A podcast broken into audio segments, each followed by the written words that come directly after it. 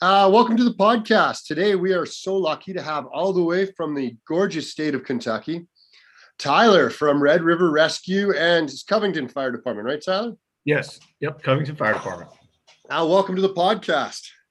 Well, thanks, Mark. Thanks for having me. Humble to be here, especially with some of the guests that you've had in the past. I kind of feel uh, unworthy, if you will. No, never. And don't say that. Shaggy and Micah right now, their heads are just swelling. well, they deserve it. They're they're pioneers in our industry. So right on. What do you got? Tell the viewer, the listener, a little bit about yourself. Where you from? Red River Fire, all that sort of stuff. So uh, Tyler Sipes, from the Covington. I work at the Covington Fire Department, which is a suburban or is an urban city uh, suburb of the city of Cincinnati. It's just on this side of the Ohio River, so it's in Kentucky. Um, I've been a fireman for a career fireman for 12 years now. I've been involved with special operations since 2013, 14. Um, spent four years assigned to a heavy rescue outside of the city of Louisville before, unfortunately, economic downturn had to cut the company and you know life happens and I lateral to a new spot and uh, love where I'm at. Um, great fire department, great folks, uh, fun city to work in. Um, Red River Rescue is a company we started a couple of years ago. It's uh, a group of friends that we've either worked together or acquaintances, and uh, we're part of the local SAR team working uh, in the Red River Gorge area of Kentucky.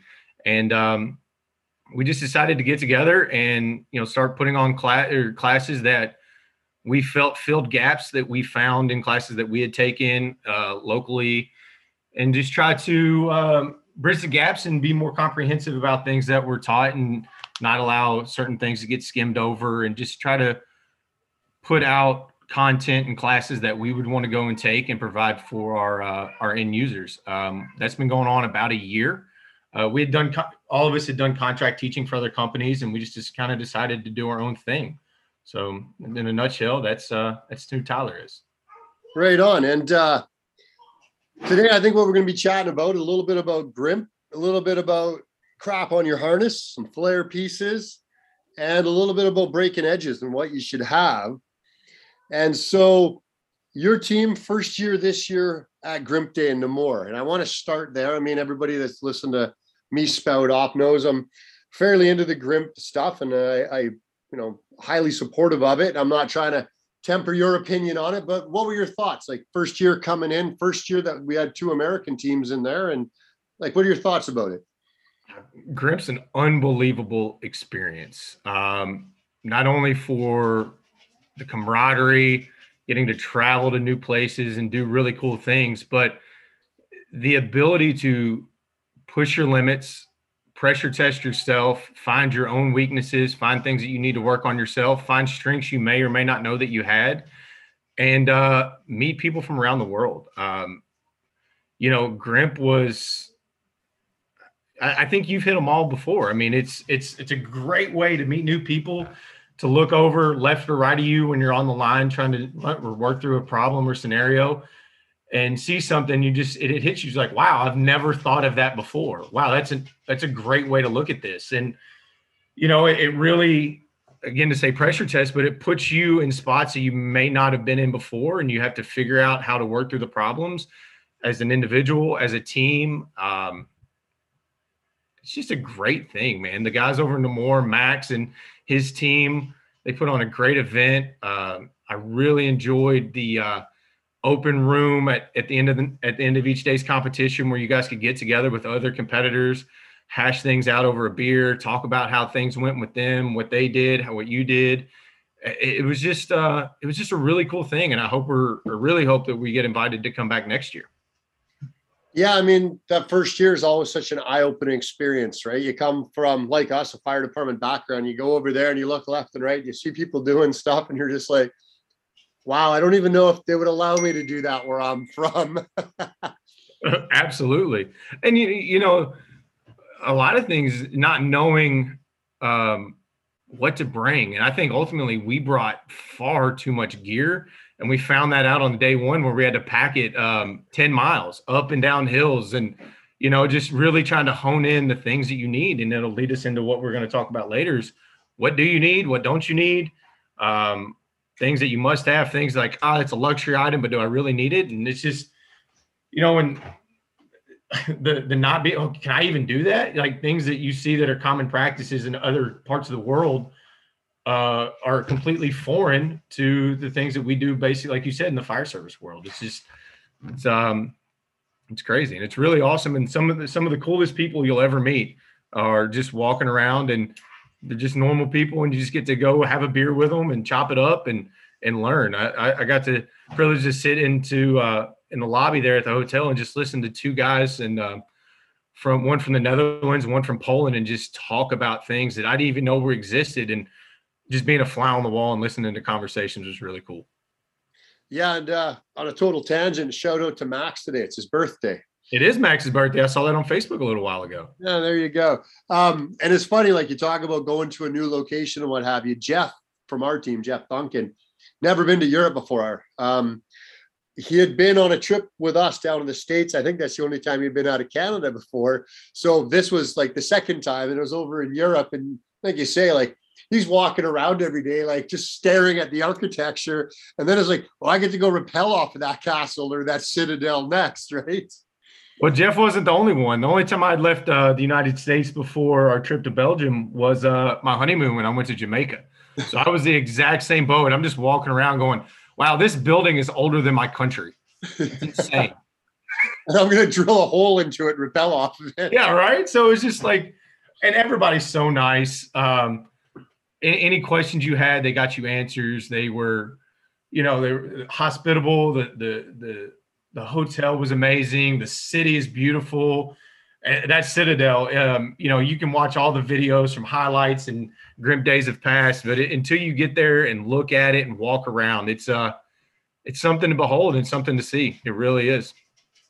Right on. So, I guess that pushes us right into kind of question one gear. You said wow, we brought a lot of stuff.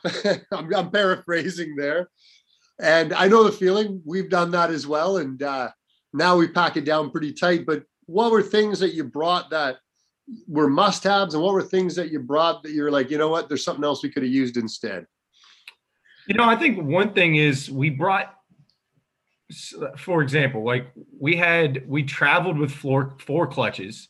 We ended up, uh, CMC was awesome enough to give us those uh, laser etched two clutches. So we just had so much redundant, uh, not to use redundant, we had doubles and triples and quadruples of things that we didn't need because we didn't know. You know, it's, even though Grimp's been going on for 16 years, there's still not a ton of information out there. And that's it. And partially that's by design, I think. You know, they, they don't want you to know what you're getting into before you get there. So it's kind of got that real factor. There's not that game planning. Everybody's on the same page when they get there of not knowing anything, and you're just going to go figure it out. Ready, break. Um, you know, we we I talked to you before. I talked to the elevated guys that had been there before. You know, we try to get as much information as we could as possible, and you know, I, we kind of took the kitchen sink approach. You know, um, and we brought a lot of stuff. I think we brought, you know, we brought six clutches. Did we need six clutches? Absolutely not you know, and ultimately, um, I packed mine around in a bag for three days, and I don't think I ever used it. I ended up I used my rig because it's lighter. I think I can get around uh, on rope a little bit better myself uh, with the rig than I can the clutch. But it's a great topside device. It's still a great rappel device, but it's just it's so much heavy and it takes up a little bit more real estate on your harness. Yeah, and it's interesting. I mean, I found a lot of people kind of make the same comment where it's like, I'm bringing a personal descender, and a clutch can be a personal descender. I don't want to say that it isn't, but you know, the, the device I'm like, you know, a Spark, a Sirius, a rig, an ID, whatever that happens to be. And then there's always team gear, and then it's you know how many clutches or MPDs or Maestros or whatever you want to use for that you know, to tension a high line or those types of things. But you're right, that is a conversation point that just keeps going and going and going. Was yeah. there anything? Sorry, go ahead. No, sorry, I was just agreeing with you. Yeah, is there anything you brought that's like, man, that's money. I have to use that every time going forward. Grillon, what a great yeah. device that is. I mean, you can you, you, you can build mechanical advantages to, to move, you know, load small distances. You can use it quickly as a fall pro line. You can position yourself to work. You can use this as an attachment point to a patient. There's just so many different uses that you can use with that device. And I, I, I felt I found myself using that over and over and over again, which is something I knew that I would do because you use it all the time anyway. But it that it turned out to be more valuable than I thought it was going to be. At any piece of equipment, I'm not saying that it's a bad piece of equipment, but just in the the context around Grimp, is there anything that you just wouldn't bring again? Uh, my Aztek kit. I didn't use it once. I carried it around. You know, it's a great device.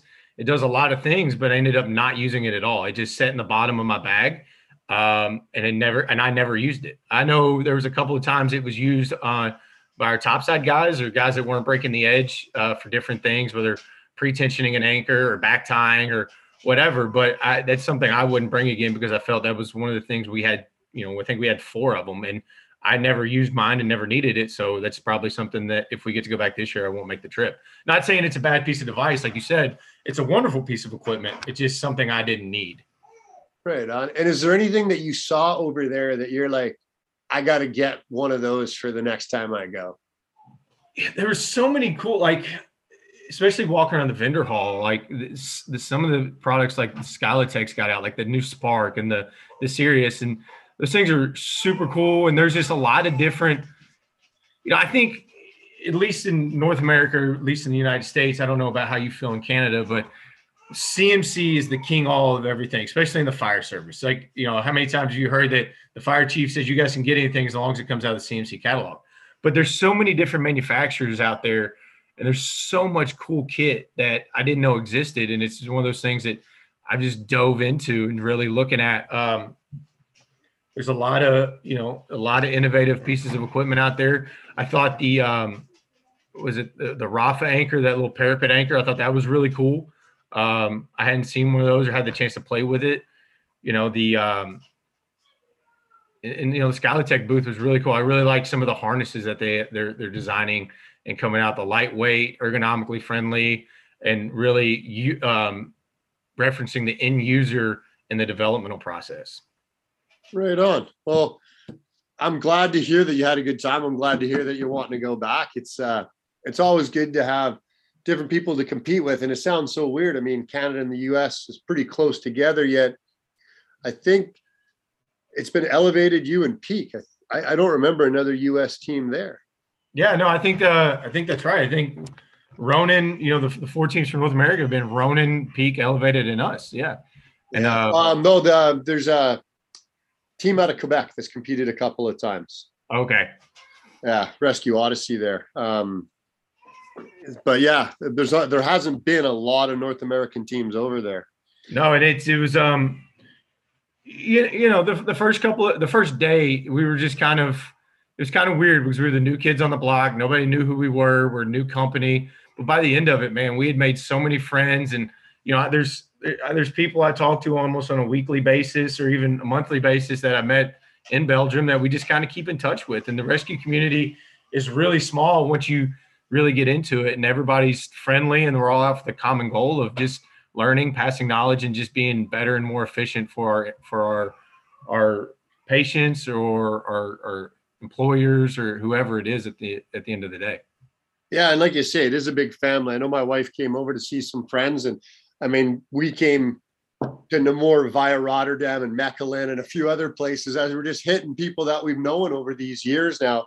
Go head to their house for a drink or head over to their training location and do some work with them for the day or train with them. So it's been a lot of fun. Yeah, I think that was I think that was one of my favorite parts was getting to meet new people and have those conversations. It was super cool. I mean, don't get me wrong, the event was awesome. Some of the the the venues and being able to get us all like you know I think they had what four different tower cranes this past year that they were got to where they got an entire construction site that they got us on. That was really cool. The Freyr getting out in the, the wilderness part of it and then that was it a hundred meter face and just doing all that different the cool things and the uh, the big estate down below and the views of the river valley. I mean, it was all a, a wonderful thing. But I think if I had to pick one thing, it was the camaraderie and meeting new people that I enjoyed the most. Right on. So start off with some of the questions. big question you get, we get as well. Why do you carry so much stuff on your harness? flare pieces. Why do you have so many flare pieces? we want to define flare pieces for the listener out there. Uh, you know, it's something I'm trying to define too, but I, am guessing, um, at least in the fire service world, you know, you know, everything's brought in a truck and in a bag. And, you know, at least in my fire department, we don't build out harness sets. It's just here's a harness and everything else is in a bag. And, you know, I think it's a kind of a foreign concept to at least the fire service world of having set amount of things or purposely driven uh, reasons for having different pieces of equipment on your harness every time you put it on or leaving it together or every time you break an edge having x y and z and i just think it's kind of a foreign concept that it, it maybe one of those things that you don't know what you don't know that it, it the advantageous or the advantages of having certain things with you at all times makes things more efficient makes things more expedient and just uh it, it cuts down on time and and really can probably help eliminate problems going forward that you may not foresee. Okay, so what would be? I'll try to keep it simple. You know, five, if maybe seven. What like what would be the minimum type of equipment you would want to see on a harness with your rescuer? And is your rescuer and your rigger carrying different things? So there's two kind of questions there. So I, I, would say yes. I would say I think your rigger needs to have a different kit or different loadout than what the guy you're sending over the edge. To me, I think the guy going over the edge needs to have a way to get up and a way to get down. So if something gets jammed up topside or there's a problem, whatever, they need to have the ability to get themselves out of that situation. I think the uh, you know autonomy on rope, being able to get over to another rope set if it's lower to you, or climb yourself back up top, or if you're doing a top base or bottom base rescue, you have the ability to get on a fixed set and get yourself back down if there's nobody else to do it. So, from that point of view, then we're talking some sort of personal descender and some sort of ascent gear, whether that be handle descender, chest descender, couple of prusiks, yeah. whatever you want to do there. Yeah. So, you know, um, personally, I, you know, we talked about it just a minute ago. I'm, I'm a huge fan of the rig as a personal descender. Um, I just, I think it feeds well. I think it's easy to operate. And, you know, a big thing is it takes up, it doesn't take up a ton of, a ton of real estate. Not saying that there aren't a ton of great descenders out there. That's just the one that I've been exposed to the most and have the most, most familiar and comfort and being most comfortable with to do those things. Um, I, I think so for me, I carry that. And then I also have, you know, like you said, I don't use a handle ascender. I have a basic on the end of a lanyard that I use. I think it just fits in my hand, um, fits in my hand well. And, you know, so I think this is the third time I've said it. It, it takes, it doesn't take up as much real estate on your harness. Uh, if you got to go into a, a, tighter area, you know, i.e., um, the dam scenario for you guys at Grimp a couple of years ago, where you had to fit through the, you were standing on beams and you had to go between uh, slabs of concrete. You know, the you know real estate and uh, getting caught on things. Or this past year, going into the tube, um, I had a piece of cord hanging on uh, my harness, and it got jammed up on the top of that tube when I went inverted to go down and make my rescue connections. So. The, the real estate and bulk has to have a conversation, has to have um, has to have a vote in what we just do too. But also, whether it's like you said, a hand ascender, a foot ascender, or a couple of prusiks, you I think you have to have something to be able to go both directions. And I think also you get some weight issues in there. Like absolutely guy on rope, your rescuer, how much weight do you want to be carrying with you? And when you talk about things like a basic and things like that, yeah, it doesn't seem like a lot, but every ounce counts. Absolutely, especially if you're doing any amount of ascending. Like if you're ascending more than just, you know, a few feet or you know 10 to 15 feet you know you start getting into decent amount of climbs weight and fatigue start becoming a huge problem and that's something i don't think we see much over here we don't do a lot of climbing in the north american fire service of rope when you get over there i mean to pump out a, a hundred foot climb is not really out of the question on any given day yeah no absolutely you know I, i've early on in, in, in my rope career it's wasn't that long ago, probably eight or nine years ago, Uh, it, they showed me how to do it in my original rope tech class. I think I climbed 15 feet and then down climbed on a set of prusiks. And then I never thought about it again because we, we, we hardly ever do it. But I think it, especially now getting into rope access and SPRAT, um, it's an essential skill. And it's especially an essential skill as a somebody breaking the edge because it, it's a, it's a very viable option to get yourself out of a bad spot if you find yourself in one do you think the fire service kind of takes a shortcut or cheats the the student or the firefighter on rope by teaching climbing the way we do in that particular service opposed to a rope access style i think i don't know if i'd say we cheat them but i think i don't think we do it enough justice i think you know like you said the north american fire service is predominantly a top down rescue model. We're building systems to lower then haul or lower all the way to the ground. And I think if we did a better job or pushed climbing uh, in the, having people the ability, I think the biggest thing that I learned going through rope access was being more comfortable on the rope. Hey, this isn't that big of a deal. We're going to go climb 20 feet. Oh, okay. Well, that's, you know, we do this, this, and this, and we'll just, just hump it out real quick. But I think I think we do a disservice because we're just check. We get into the the mode of checking JPRs without thinking or just doing it because they say we have to, and maybe not because of the necessity, thinking that it's a necessity. But the more time I spend on rope, the more I find myself climbing uh, as an easy access. I mean, you think about it, it's it's much easier to set up a drop set and get to something, rappel down or climb up from the bottom than it is to build a, a, complete lower haul system and start throwing in artificial directionals and other types of systems. You know, when you could easily accomplish something by getting somebody above, dropping two ropes, climbing up to whatever it is, and then just doing a, a, a rescue from ascent or descent and lowering them down to the ground. Fair enough. Um, what when you talk about uh, we talked about a rescue for a rigger what do you think for differences on the equipment on the harness that a rigger should have opposed to a rescuer?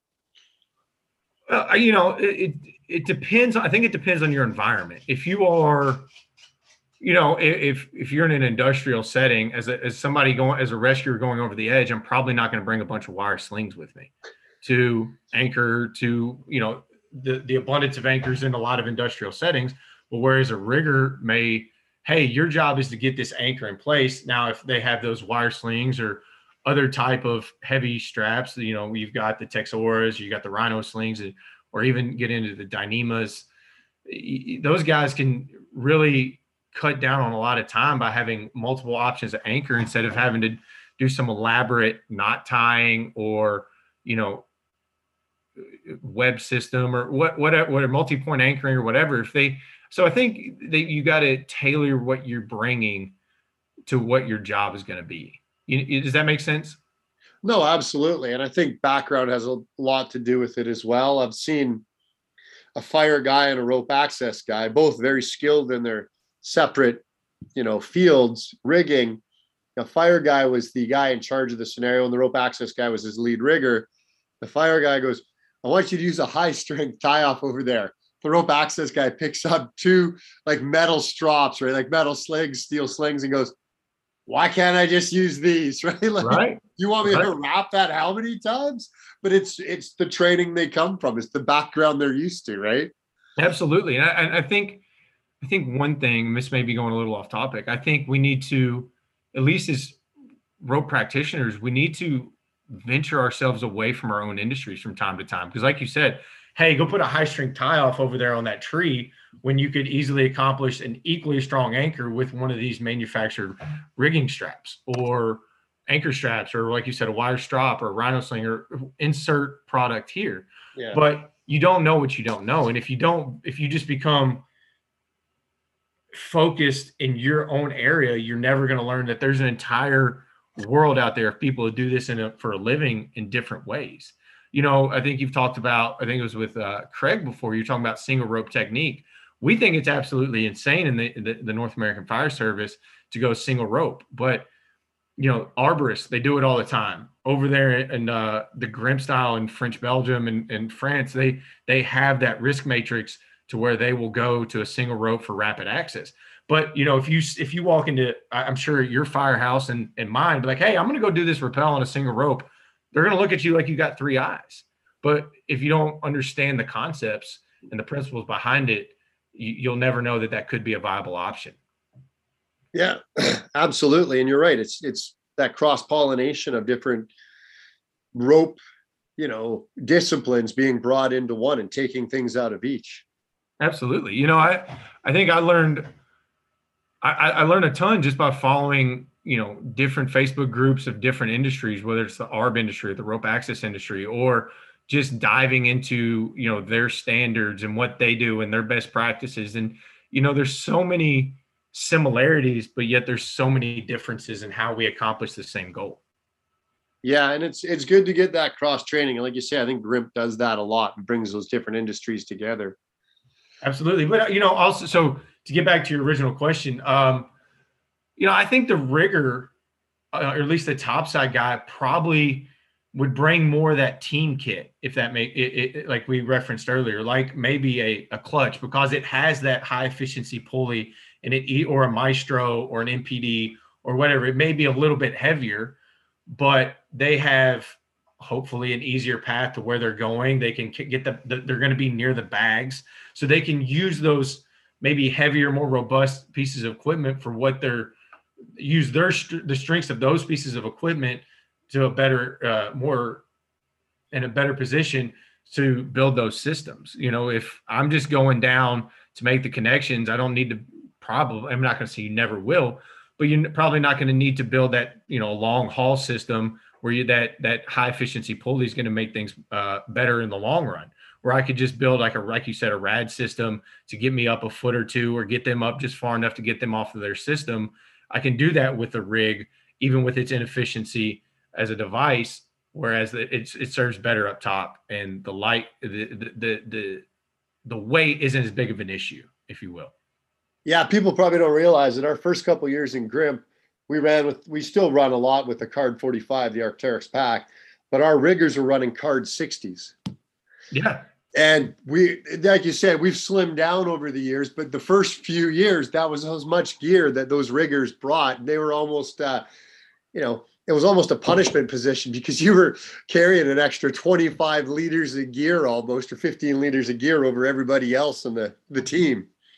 Yeah, we we rolled with the uh the Cross Pro 54s and they were all loaded. And I I have a lot of sympathy for your riggers carrying those 60 liter packs. I mean, they got especially day one where we were having to hump from scenario to scenario scenario, uphills, downhills, um, some steep, you know, it just it got to where it was it, it, it, was it was brutal. It was a beatdown, and I think that was partially by design uh, by the Grimp team to simulate wilderness rescues and having to hump gear.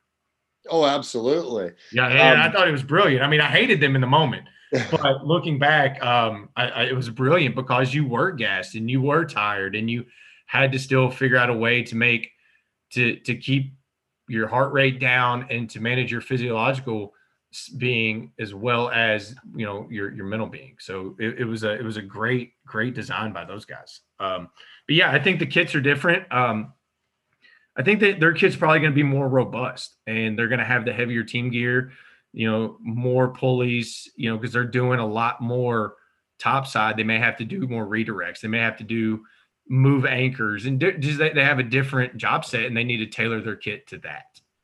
Right on. Um, several students ask opinions about what are must have items on your harness when breaking an edge. Like, so we're talking a 90 degree edge specifically here for helping with that or just getting over the edge? I think just getting over the edge. Um, I think, you know, one, we talked about being able to get up and to get down, right? So we, we've already talked about having a system to be able to ascend and a personal descent device to get down. But, you know, there's, there's a lot of things like if you're going over an edge to, to an hanging victim, you're to have to tailor your kit to, hey, we're to have to have to figure out a way to get two points of connection onto this person. Whether you take some sort of lanyard with you know, carabiner, two carabiners on one on each end. You hook it into them and you into you or onto your system, or if it's a, a cow's tail with possibly like a, a, a Petzl uh, progress adjust where you can hook it to them, cinch it down to where you need to be.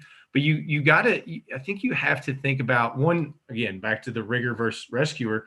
You got to have what's my job and what am I what am my what what are my benchmarks for success and how do I, what do I need to have to accomplish that mission? So I also don't think it, it's a bad thing to bring a couple extra carabiners because you never know. Murphy's always going to have his say in rescue. I think you would agree with that. Um, it's not always going to be cut and dry, and you're going to have to have a way to uh, to to, uh, to to be able to adjust and make things happen when you're there. Because you know, you talk about just one 90 degree edge. How many you know? At least where we are in the Red River Gorge, there's multiple places and an abundant abundance of places where multiple pitches and multiple edges are a thing, and being able to get gear that you don't have is going to be much more of an endeavor than just lowering something down 40 or 50 feet over a hard edge. So you got to think what could be and what couldn't. So I, you know, I like to bring it's a very unscientific method of how I came to this number, but it was carrying five extra carabiners on my harness on the, the right side of my harness. And I, I arrived at that number by, all right, I'm gonna, I'm gonna start with two. Well, then I would end up needing extra carabiners, especially with the SAR team when we're having to hump things in. So then I went to three or four. But then finally I got to five, and it was like, well, I haven't had to ask for more carabiners or go back to my bag. Five seems to be the number where I'm not going to run into an issue. And you know, with alum- with aluminum carabiners, five carabiners isn't a ton of weight. You know, if you start getting into these the, the steel carabiners and NFPA G rated stuff where the fire service lives, five carabiners is a lot of weight.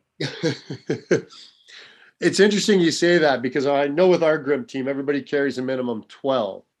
But when the guys go over the edge, they will shed carabiners to the folks that are doing the rigging and they will generally hand them somewhere between five to seven carabiners, which leaves about five. About five on their system. It's very unscientific, but it seems to be the the number, doesn't it? Yeah, I mean, it, was just like, uh, and it was just a, a, trial. It was a trial and error. Hey, let's let's try this in today's training. I'm going to throw X amount of carabiners on there.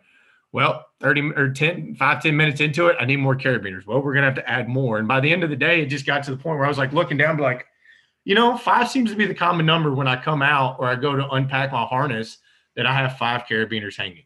So let's just rock with that. And it's it seems to be the golden number. You know, uh, like you said, at, at Grimp Day, we obviously carried more. I think I had seven or eight on me at all times, but plus I have a couple um, you know Dyneema lanyards and a, and a, and a VT Prusik on the other side. They have carabiners on there as well, but like you said, those are easily sheddable. Pop them off, lay them on the ground, put them back in your bag, hand them to somebody else. So, but if I needed those, I could always rob those from those those lanyards uh, to grab more if I needed. Yeah, and I mean, I think that's that's a good clarification. When I say we got a dozen carabiners on us, there might only be four or five free. Yes. Like you can, you can steal but yeah, every things are attached. Your basics clipped onto you. Your yep. uh, handled ascender or um, so your control descent device clipped to you. Whatever. Yeah. Um, I got a couple uh, left field uh, kind of sideways questions for you. And you said you've been 14 years in the fire service. Is that right? Uh, 12 years, yes. 12. Yep. So we're talking right around 2099. No, 2010. 2010. Sorry, yeah my math. Yeah, that's why I'm a fireman. Um, do you feel? I mean, everybody talks about the fire service and that the lack of change at times. I can take a look and tell you that the way we train people in 2020 is very similar to the way we train people in mid 1990s because I was around during both of those eras.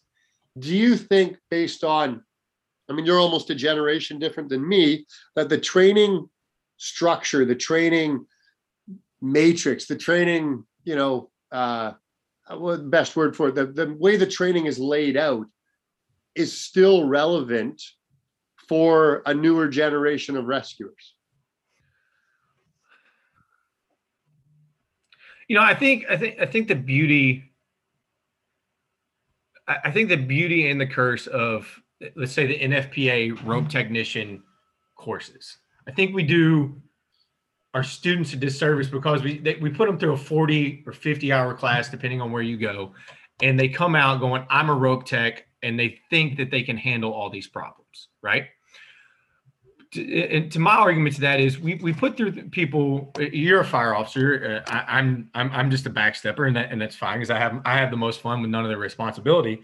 But you, you as an officer wouldn't take somebody that you just put through uh, a, a 10 week or six month academy at three o'clock in the morning with somebody hanging out the window on the backside of a fire building you wouldn't get let send them by themselves to go throw a ladder and make that rescue. You would have probably a senior guy do that and i think we do a disservice to the fire but in the fire service with those classes is saying hey you've taken this class you know what you're doing when reality i think the best that what the nfpa 1006 1670 classes are doing is without sounding morbid, it's teaching you how not to die on a rope.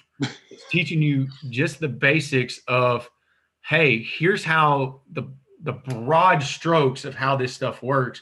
We're not going to get into the fine details. We're not going to get into any more advanced stuff. It's just basic level, if you will, fire academy training where you really learn how to be a fireman at the company level with your crew, with on the street, making runs and learning by doing instead of the academy setting where you're really learning, hey, this is a ladder, here's how you throw it.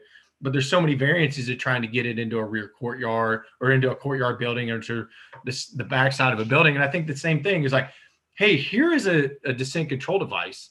Here is the principles behind it, but we're not really going to teach you. We're going to teach you how to drive like a Honda Civic and not a Ferrari.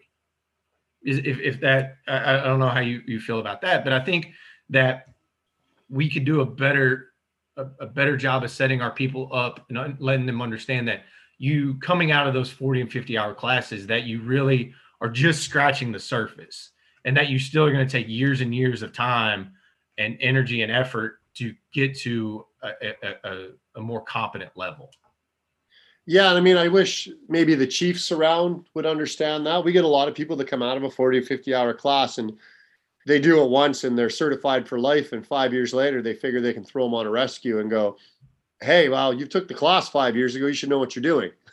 Yeah.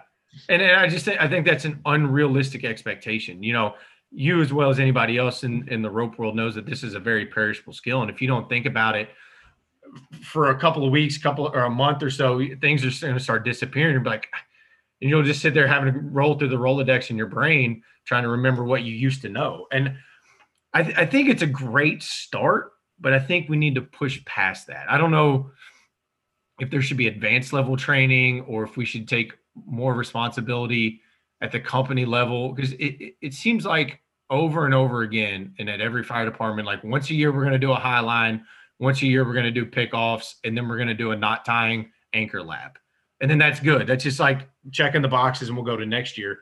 But we're never going to really get into any advanced knot craft or we're never going to get into any advanced anchoring or different ways you know we're like hey i you know I, I, think it was four or five years before i ever even did an arb arb scenario as a fireman.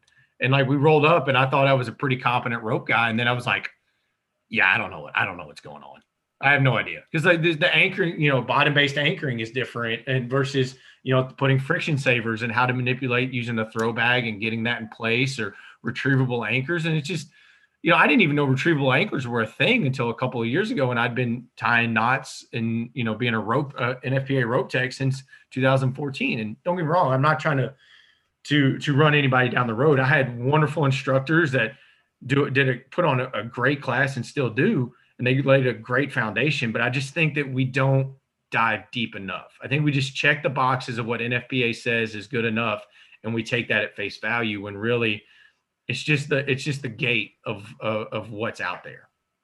It's interesting you say that too. I mean, we did some scenarios in my department, and I'm not going to try to throw anybody under a bus here, but it was a confined space scenario. We threw a little H2S into it. It was a uh, a pumping station for a sewer uh, pump station in the city. And so we had HAZ there, we had rescue, and the decision was made to put a couple rescuers into the space to do this. And they put a couple of more of the junior people in there. And during the debrief, I just brought it up as a conversation piece and said, as an officer, we're not, I'm not allowed to send a team into a structure fire anymore where I am without a released a written officer that can do can assess conditions and provide me tactical feedback of the conditions on the ground and make decisions kind of independently if required. Yet here we are in a confined space scenario. And I think we see this a lot with rope rescue. We'll throw our junior guys over the edge, we'll throw our junior guys, girls in the space, in the trench, insert your rescue problem here under the collapse, whatnot. And I said, do we need to put someone in there that can make tactical decisions, that has the wherewithal and the experience to do it? And it actually caused quite a bit of debate just around the, the post-incident analysis, the scenario analysis that we were doing, because it's not really thought of. It's not thought of as a fire.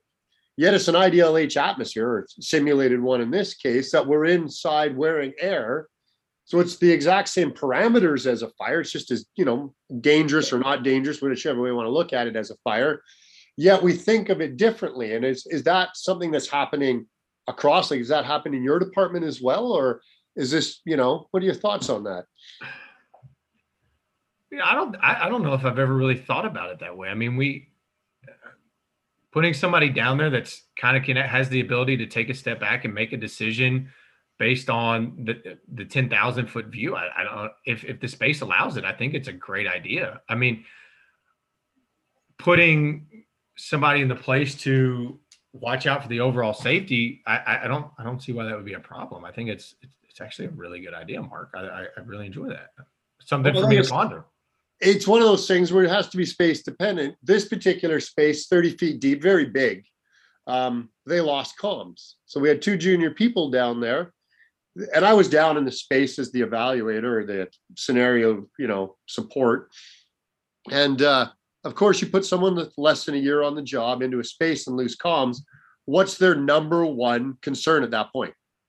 Reestablishing comms, because that's what they've been taught in fire school. Reestablish comms Yep. if you had an you know an acting or something like that officer or an office you know a written officer down there they would look up and go i can see the edge person maybe i go to a simplex channel maybe i just work on hand signals but i'm not going to spend five minutes down here trying to reestablish comms because i know without going to a simplex or doing something different with a repeater i'm not getting comms off a trunk system 30 feet in a hole. Right.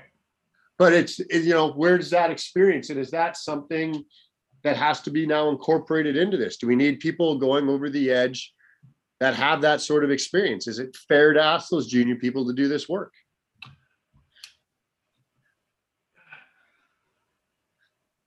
and the pause you use you you you bring up a good point. Um, you know, back to the communication issue. I think, I think it. I- I think it goes back to being, what's the environment and what if I can see the guy and I can communicate with him. That the communications issues isn't that big of a deal, right? Hey, I, like you can point to your ear or make hand signals. You you can work it out. But I think, you know, work still has to get done, right? Yeah. even if you if you know we I said it a minute ago Mur- murphy's going to get his vote somewhere along the way. It may not be today may be tomorrow it may be the next one or it may never happen. But at some point murphy's going to get his vote and something's going to go wrong and you're going to have to work with something on the fly. But this, the work the actual rescue still has to get done. Uh, if the space allows it yeah i think that that might be a great idea because then that frees up that frees up uh, it for lack of better terms it frees up the grunts to do their job it allows the officer or uh, you know division level commander or whatever to take care of those smaller problems and to figure out how to to to make that a non-issue while the work and the rescue is still taking place. You know i i, I said it a minute ago i've never thought of that uh, that as being a possibility and I, I think that's a it's a great point and a great debate to have i, I really do. Uh, it's kind of taking me back as my wheels are turning processing it all but I, I think it's a there may be some viability, especially if you know we had I we, we talked earlier before the podcast. We we we taught a rope tech class last week. At, you know, normal 50 hours, 1670, 1006 class, and uh, and a lot of times we would have an instructor on a drop set nearby, just kind of watching, and they're in that overview spot. And you know, the comment was made, "Hey, it made me feel more comfortable." We had a guy that was a little nervous being on rope, and there was a comment that was made He's like, "Hey, having you there watching me and making sure I'm not making mistakes really made me feel comfortable and helped me push through some issues." And you know, it's kind of the same thing. If you if you think about it, it's just in an operational context. You're putting somebody there to oversee and to deal with smaller problems before they this the snowball effect really has the ability to take off and become a huge problem down the road. I don't think it's a bad idea, Mark. I, I, I kind of like it. Yeah, I mean it's obviously situational space. There's a whole bunch of dependence on that. But to make your comment on the drop set too, one of the folks over in Europe, Xavier, had mentioned about throwing drop sets down, and he goes, to me, that's also the RIT line. Yeah. If I send someone down a hole or you know over the edge and something goes wrong, I have the ability to put another rescuer into play as RIT. Yeah. And you know, well, that, if there's a problem with that system, your your original rescuer has the ability to get out of there, like we said, with their ability to climb or sin to get up and out of the situation or down if that if that's what the situation is. absolutely. Well, yeah, no, I, I like that. It's a good point. So we've covered everything we were supposed to cover, I think. Is there any other comments or concerns, questions from you? I, I think people just need to just give it some thought. Think about. I mean, we have you know the fire service were spoiled. It's you know we talk about at least me and our uh, my friends and the people we I hang out with. It it's it's nice to have that sixty thousand pound fire truck with five hundred horsepower that can carry all your gear for you, but it, having it there in a bag doesn't mean that it's readily available. And th- spend some time building out a kit of minimum things like, hey, I'm going to take five carabiners, a basic with a roll clip, and two extra anchor slings, Dyneema or VT Prusiks or whatever, because I, I, think I may need these and understand the things and the capabilities that, that equipment um, has and, and its uses to understand the principles that you may need. Hey, I may need to get myself or my my victim up a couple of feet. How am I going to accomplish that? There's easy ways to do it, and there's always hard ways. So try to. I think if you spend some time with your kit in the firehouse or your SAR team or your industrial rescue team, thinking about the things that you have and what advantages it could be um, to you over the edge, it, it can solve a lot of problems for you without having to that you can seamlessly fix them going forward or but when they when they pop up. Um, you know, I, I think I think you said it earlier. We you don't know what you don't know, and if you don't spend time looking outside of your own uh, realm, like the, whether it's the fire service, the ARB industry, or rope access, I think you if you do spend some time looking out, you will find a lot of uh, lot of techniques and things that will help you along your way. So I think I think if we spend more time looking at other industries and cross pollinating, like you said, we'll all be better rope technicians in the long run. Well, there you go. You, you just brought up another idea. Like you talked a bit earlier about some sort of advanced training after your NFPA. Four day course, two days rescuer specific, two days rigger specific, maybe five days, one day team lead specific, or something where there you go. Like you take some of those advanced concepts and change them up. Yeah. Um, I think it's we just got to do a better job of targeting, and or I think we as a, at least the American Fire Service, we got to do a better job of not of, of not accepting the fact that one 40 hour class is going to be the end all be all for all of our rope training. I think we need to take classes from other industries. You know, I, rope access, take a SPRAT, level one. You know, I spent that 40 hour class and I, I, never felt more comfortable on a rope even though i'd been on rope for years and years and years until after that class even though i'd done a lot of those classes or a lot of those skills before the way it's presented and the way that it's taught. I think it's it's, it's a great thing and i think especially people that are that are going to be going over the edge in a rescue situation i think it's a great even if it's just a level one i think it's a great skill set in a class to take uh, for the fire service to send their people through. And you know that the, the the idea of workshops there's a ton of people out there. You guys do workshops uh, we've put on a couple workshops plenty of other companies do. Go and learn. Just keep pushing forward. Don't accept that one certificate is going to be the end all be all that's so true and i mean as much as i'd love to say go and take all you know courses from red river or ronin or peak or vertical or whomever I'm also saying go take them from a few different people because the way you teach something, the way I teach something might be different. The concept behind it might be different. They, you know, and it just gives you more options when you're on rope. Absolutely, and and don't discourage or uh, you know don't discount YouTube. YouTube's a great place to go and watch other people do same skills that you've already learned. Just to pick up those different. Um, I'm not saying don't go, don't don't just watch YouTube and just think you're a rope tech, but if you've learned a skill, watch how other people do it. Like you said, there's a plenty of people. You guys put out content, elevated, peak, all the people you mentioned above, and even more, especially overseas. There's tons of content out there if you look hard enough to find it. And you know, you maybe not you maybe not find something that you were looking for, but you may catch something with your eye that, hey, I never thought about this piece of gear. What is that? Go find out, figure out. It may be the solution to, all, to one of your problems. Yeah, for certain. Um, that's a good point. If you've got a problem, someone else has probably had it before. Yeah, there's very few original ideas anymore, especially in the rescue world. Yeah, that's true. So, anything else you want to throw in here, Tyler? Mark, I appreciate your time and giving me the opportunity to be on here. I, uh, I really appreciate it. Well, I hope you uh, don't get snowed in too much and you don't have to spend too much working a shovel the rest of the week. yeah, well, I got to drive back down. We'll see. But like I said uh, before this, between the floods now and the snow and the essential travel on routes only, it makes it always makes it a sporty to drive down. You never know quite know what you're going to get. Keeps things interesting, right? Exactly. Well, thank you very much for coming on. All right, Mark. I appreciate it.